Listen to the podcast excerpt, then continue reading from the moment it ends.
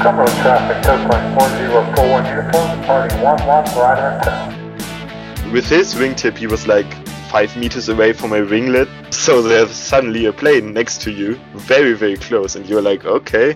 Welcome to Soaring the Sky, a glider pilots podcast. Hello, my name is Chuck. I am your host, coming to you from the Mid Atlantic region here in the United States and flying with the Cumberland Soaring Group.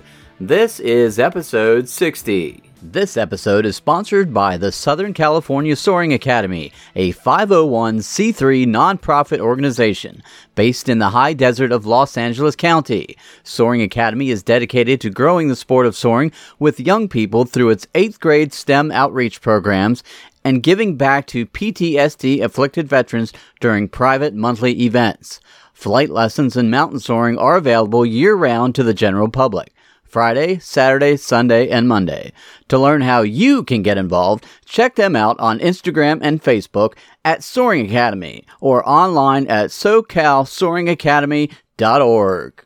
Today, the podcast makes its way across the Atlantic Ocean to join Max Brunner in Germany. Max had his first flight at the age of four years old, soloed at the age of 13, and received his license at 16. After he received his license, he was flying around the airfield with an occasional cross country flight and decided he wanted to get more into cross country flying. Join us now as he shares his story here on Soaring the Sky. Max Brunner, welcome to Soaring the Sky. Glad to have you today. How are you? Yeah, I'm fine. How are you? Great. Where are you flying out of? Uh, I'm flying from Oerlinghausen in Germany, and yeah, it's a pretty big airfield for gliding. We have like 14 clubs there and many, many people flying from there. It's really great. You can basically get in the summer up by winch launch every day in the week, from Monday to Sunday. It's an amazing airfield. Are you doing exclusively winch launch or do you also do the tow? Yeah, well, I do aero tow, but it's kind of like not First of all, it's more expensive and at least around our airfield, if you don't get up out of the winch launch, you need to have a really long aero tow to stay afloat and start a cross country or something. So it it's not necessary, but I have aero tow um, rating, and on other airfields you do much more aero tow, and I've done that, but yeah, mostly winch launch. When did your aviation journey begin, and how did you get into gliders? Um, my parents are both gliding instructors at a club, so I kind of don't know when I was the first time on the airfield because I was so little. But my first flight was around four years old, and I forced my father, I forced him kind of into it to take me with him. So I just lay down near his cockpit because he wanted to solo fly a double seater, the ASK 13, and I was like, I didn't understand why he would fly alone if he could take me with him. So I just lay down next to the cockpit and I cried until he took me up. Obviously, it worked. it worked, and I was, for me, it was amazing because as you're a four-year-old, like even an ASK 13, it's like this huge thing going up in the air and staying there for hours. And yeah, I then took a couple of rides here and there with people out of my club, with my parents. And yeah, I started at 13 years old to fly and I soloed at 13 years old and I got my license with 16 years old. And yeah, since then I got about 400 hours in. What was your first glider that you learned to fly in? Uh, there was an ASK 21 we bought it broken from the UK, I think, and we had amazing guys in our club worked as mechanics, and they they really polished up that plane, and they made an incredible incredible coat of the wings. So it was really really beautiful at that time. It's not that beautiful anymore, but it was really shiny when I started. Did your parents teach you how to fly then? Yeah. Oh, that's very like, cool. Not only my parents, there were other guys, but also a great deal my parents because they're very engaged. They were obviously there when I was there. What is your dream glider if you could fly anything you wanted to? So my dream glider would be out of for cross country purposes would be like JS3 because I think it looks amazing. I, I really like the wing shape. Otherwise, I kind of like the very old World War II, the gliding planes who took troops or cargo to the front. I think that would be amazing to be able to fly one, but uh, I don't know if anyone in flying state exists. So Hard for me to believe they actually were able to yeah, fly. They look so big. I just talked No, with a friend, and he was like, he was suggesting a plane, uh, Me 232, I think, and it has like 50 meters wingspan. It looks incredible. Now, speaking of um, gliders and your dream glider and, and cross country, so how much cross country flying have you done? Well, at first, I was after my license, I was like, I did here and there, but I mostly did flights around the airfield, and every cross country I did either ended in a field or on an, another airfield, so that took a huge hit in my motivation. But in 2017, I was like, I was going to through this cross country week in Carmen's, and there you get a mentor who talks with you through the weather, flies with you in a team, and reflects the flight. And that really motivated me to push further in cross country to get back into it and not just fly around the airfield because that was quite boring after time for me. And then since then I got quite a few flights in about 150 hours cross country. And especially the last year was very, very good. We got a good group to fly the OLC League and yeah, that was pretty fun to see where the others flew, what what they did, what they did better, what they did worse. So yeah, and just talking at the barbecue about what they did, why they did it, how they went, looking what the other clubs around Germany did, how you performed. There was really a good year. Now, in your area, when you do cross country, is it mostly on thermals or are you getting some ridge lift? What, what type of soaring are you doing? Well, it's mostly on thermal, as the main season is just. It can be ridge lift, but it's not that often. So it's mostly on thermals, but sometimes you get lucky and you have ridge lift, which proved good for us last season because we members of our club did very well doing the ridge lift in the OLC Speed League. So that's always great, but ridge is more of a winter thing around us. Do you have any flarm on board? Do you, you use anything like that for safety? yeah, all our planes at our club, and I think pretty much all of the other planes I know I've seen have Flarm on board. So Yeah, it's good Yeah. to have that extra piece of safety there. yeah, especially on the ridge because that's it's mainly the Wiehengebirge by Porta Westfalica and the Teutoburger Wald next to us. If you're in the ridge, you it's kind of really hard to see because typical ridge day it's very cloudy and all the planes are kind of on the same height and if they fly directly at you, they are hard to see. They're really hard to see. So that really helps sometimes to spot a plane and not crash into him. Speaking of that, have you had any near misses or gotten a little too close? Not really. I always spotted them before, and either they they moved away or I moved away, depending on what I saw, what what people were doing, if I thought they would see me or not. I had a really close miss in a thermal where someone took over on the inner side of the circle. With his wingtip, he was like five meters away from my winglet, so that was pretty scary because as he's coming be- from behind you, you, you couldn't see him. So, so there's suddenly a plane next to you, very, very close, and you're like, okay, hope that guy saw me. Oh, yeah. have you had any scary tows that kind of made you a little nervous? And, and if you have, what did you learn from it? Yeah, I had a very scary winch launch last year.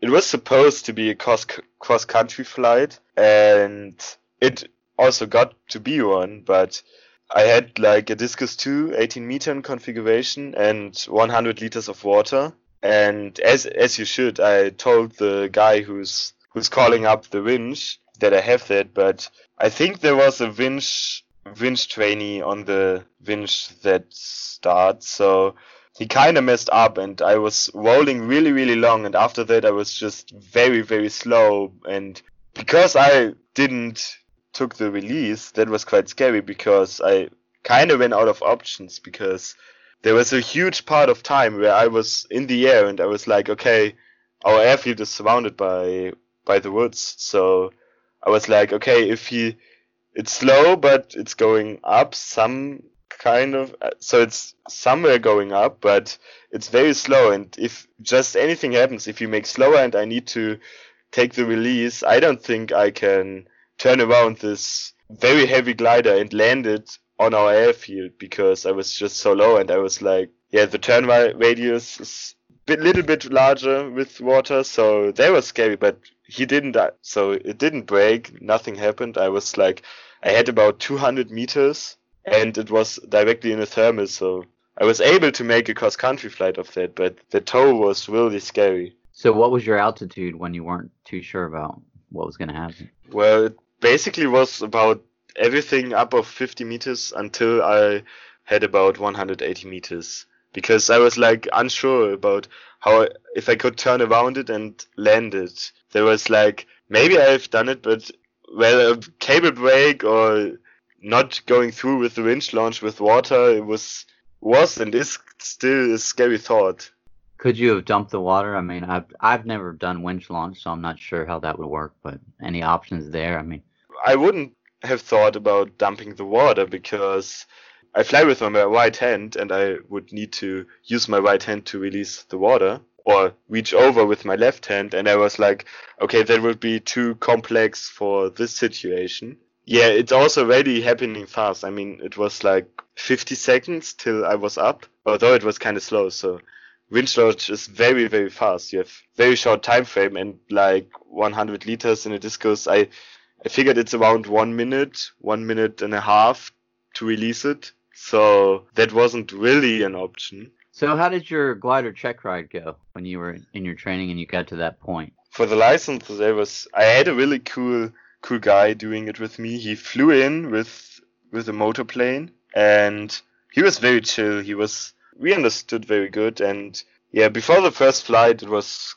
a decent day and I was like, okay, normally we have like two winch launching patterns because there's one winch launching on the left side of the landing field and one on the right. And we were starting on the left because it was a weekday. And so on the right side there were no winch launches, but on the right side the clouds seemed much better. And I just asked him for the before the first flight, so if you want to stay us to stay up and I can show you then more of the curve change of the slip, etc. Um, I would go right after the winch launch because it's much better there, and we can go up. We can fly a little bit longer. And he was like, "Okay, fine. It's not the usual pattern, but yeah, should be fine. You can do that."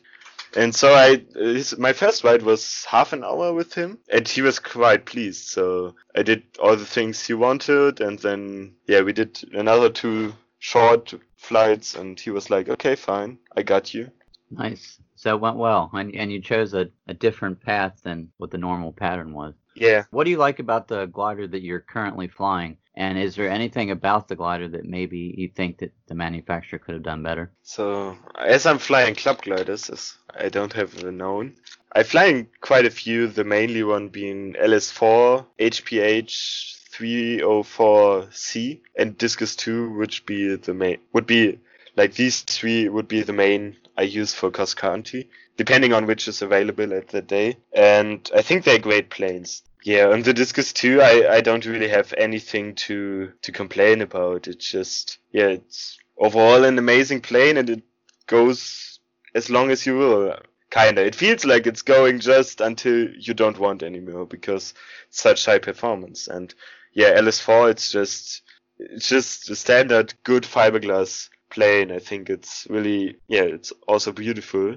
And the HPH 304 it's a little bit more beautiful than the LS4 because it's more agile, but it has a very small rudder at the back, so that could be a little bit better, but that's really a very fine point of bettering that. When you're doing cross country, do you fly with water a lot, or is it it can go either way? I t- tried a little bit more last year, and sometimes it worked great, and sometimes I was too hesitant to dump the water, and I kind of ruined the flight because everything was just more difficult because of that. And yeah, so I'm I'm really just figuring out how to fly with water, when to take it, when to when to drop it, especially when conditions aren't quite clear. I mean, if, if the weather is quite good and you know this will be a high speed task, so you can just fill it with water to the rim and fly until you don't want any more and then dump the water. So, uh, but, but especially in tricky situations when you need to figure out was that the right decision, I'm more hesitant to drop it and that kind of makes things difficult. So, well, it obviously changes your performance. When you're in a thermal, how does it change your performance? How do you feel it changes it with the water? First of all, you need to circle a little bit faster. And sometimes I had one flight last year where I wasn't quite getting the the center of the ter- thermal.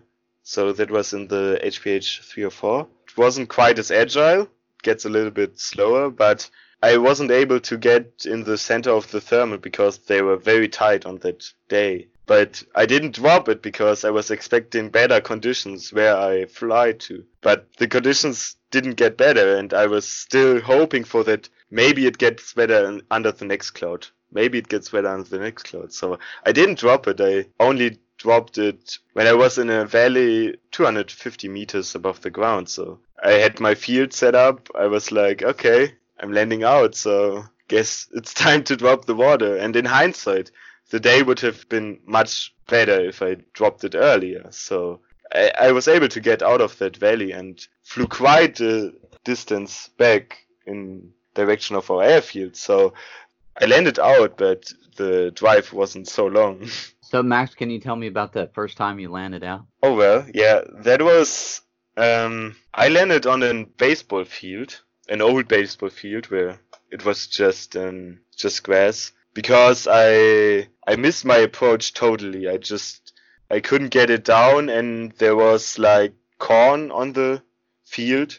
So I was like you can't go in too fast because that will be really bad. So I took everything in like the speed brakes, the gear and I was gliding over this short over a short strip of woods and because I knew the area and I knew there was a baseball field and I landed there and I was standing like 15 meters in front of of the street and there was like this huge metal bars in the ground where they fixated like the posts from the baseball game which I nearly missed it was like 30 centimeters from the plane so Oh. that was quite lucky and there was quite a stupid thing to do so wouldn't recommend but yeah But you landed and you were good and you learned from it. yeah Are you doing anything in your club or in any other areas that promote soaring? Not really, but as I um I just dump all the pictures I take with my smartphone onto my Instagram, so that's all. So you are promoting soaring. Yeah, a little bit, but not much. They're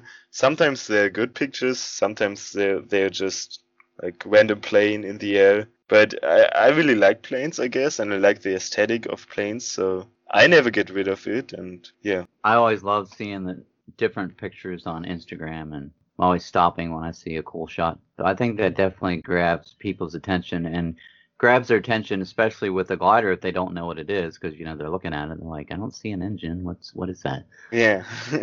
Now I know where you are, soaring is, I guess, much more popular than maybe here in the U.S. We have a lot of clubs, but nowhere near the clubs I don't believe that you do there. And we have some clubs that really do a great job in promoting soaring, and then some other clubs they're having a little bit tougher time. But so there's, I always like to ask, you know, what we're doing to promote soaring.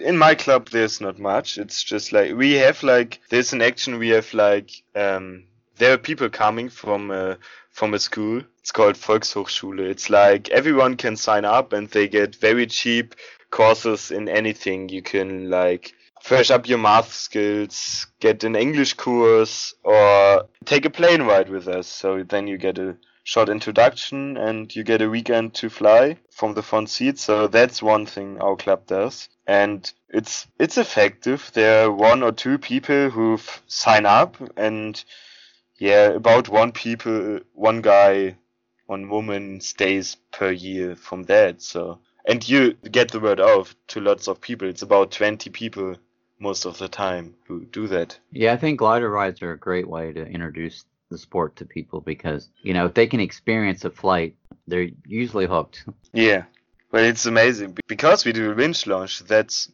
most often the first thing where people are people I flew with.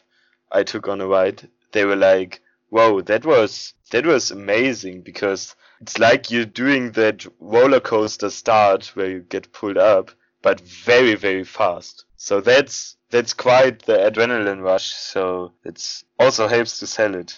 Oh yeah, I'm sure. I haven't actually experienced a winch launch yet. That is on my bucket list. I plan to do that when everything gets up and running because I hear it is uh, quite exciting and happens very fast. Yeah, it's really quite exciting.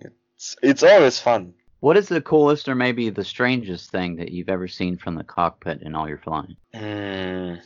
Well, the coolest thing was uh, some kind of sea. Like there was this little pond, but it was like it was really black because of the sand being all black, but it had very red, very red lines in it. I don't know. Maybe it was something about iron being present and the very dark earth, but that looked kind of surreal. So that was amazing. And yeah, scary things. I saw a tractor burn up on a field last year. So that was like most scary. It wasn't that scary, but um, yeah, you're you're hoping that he's all right and that everything will work out for him because his tractor just burning down and half his field. But yeah. Oh my, wow. Have you flown with any large large hawks?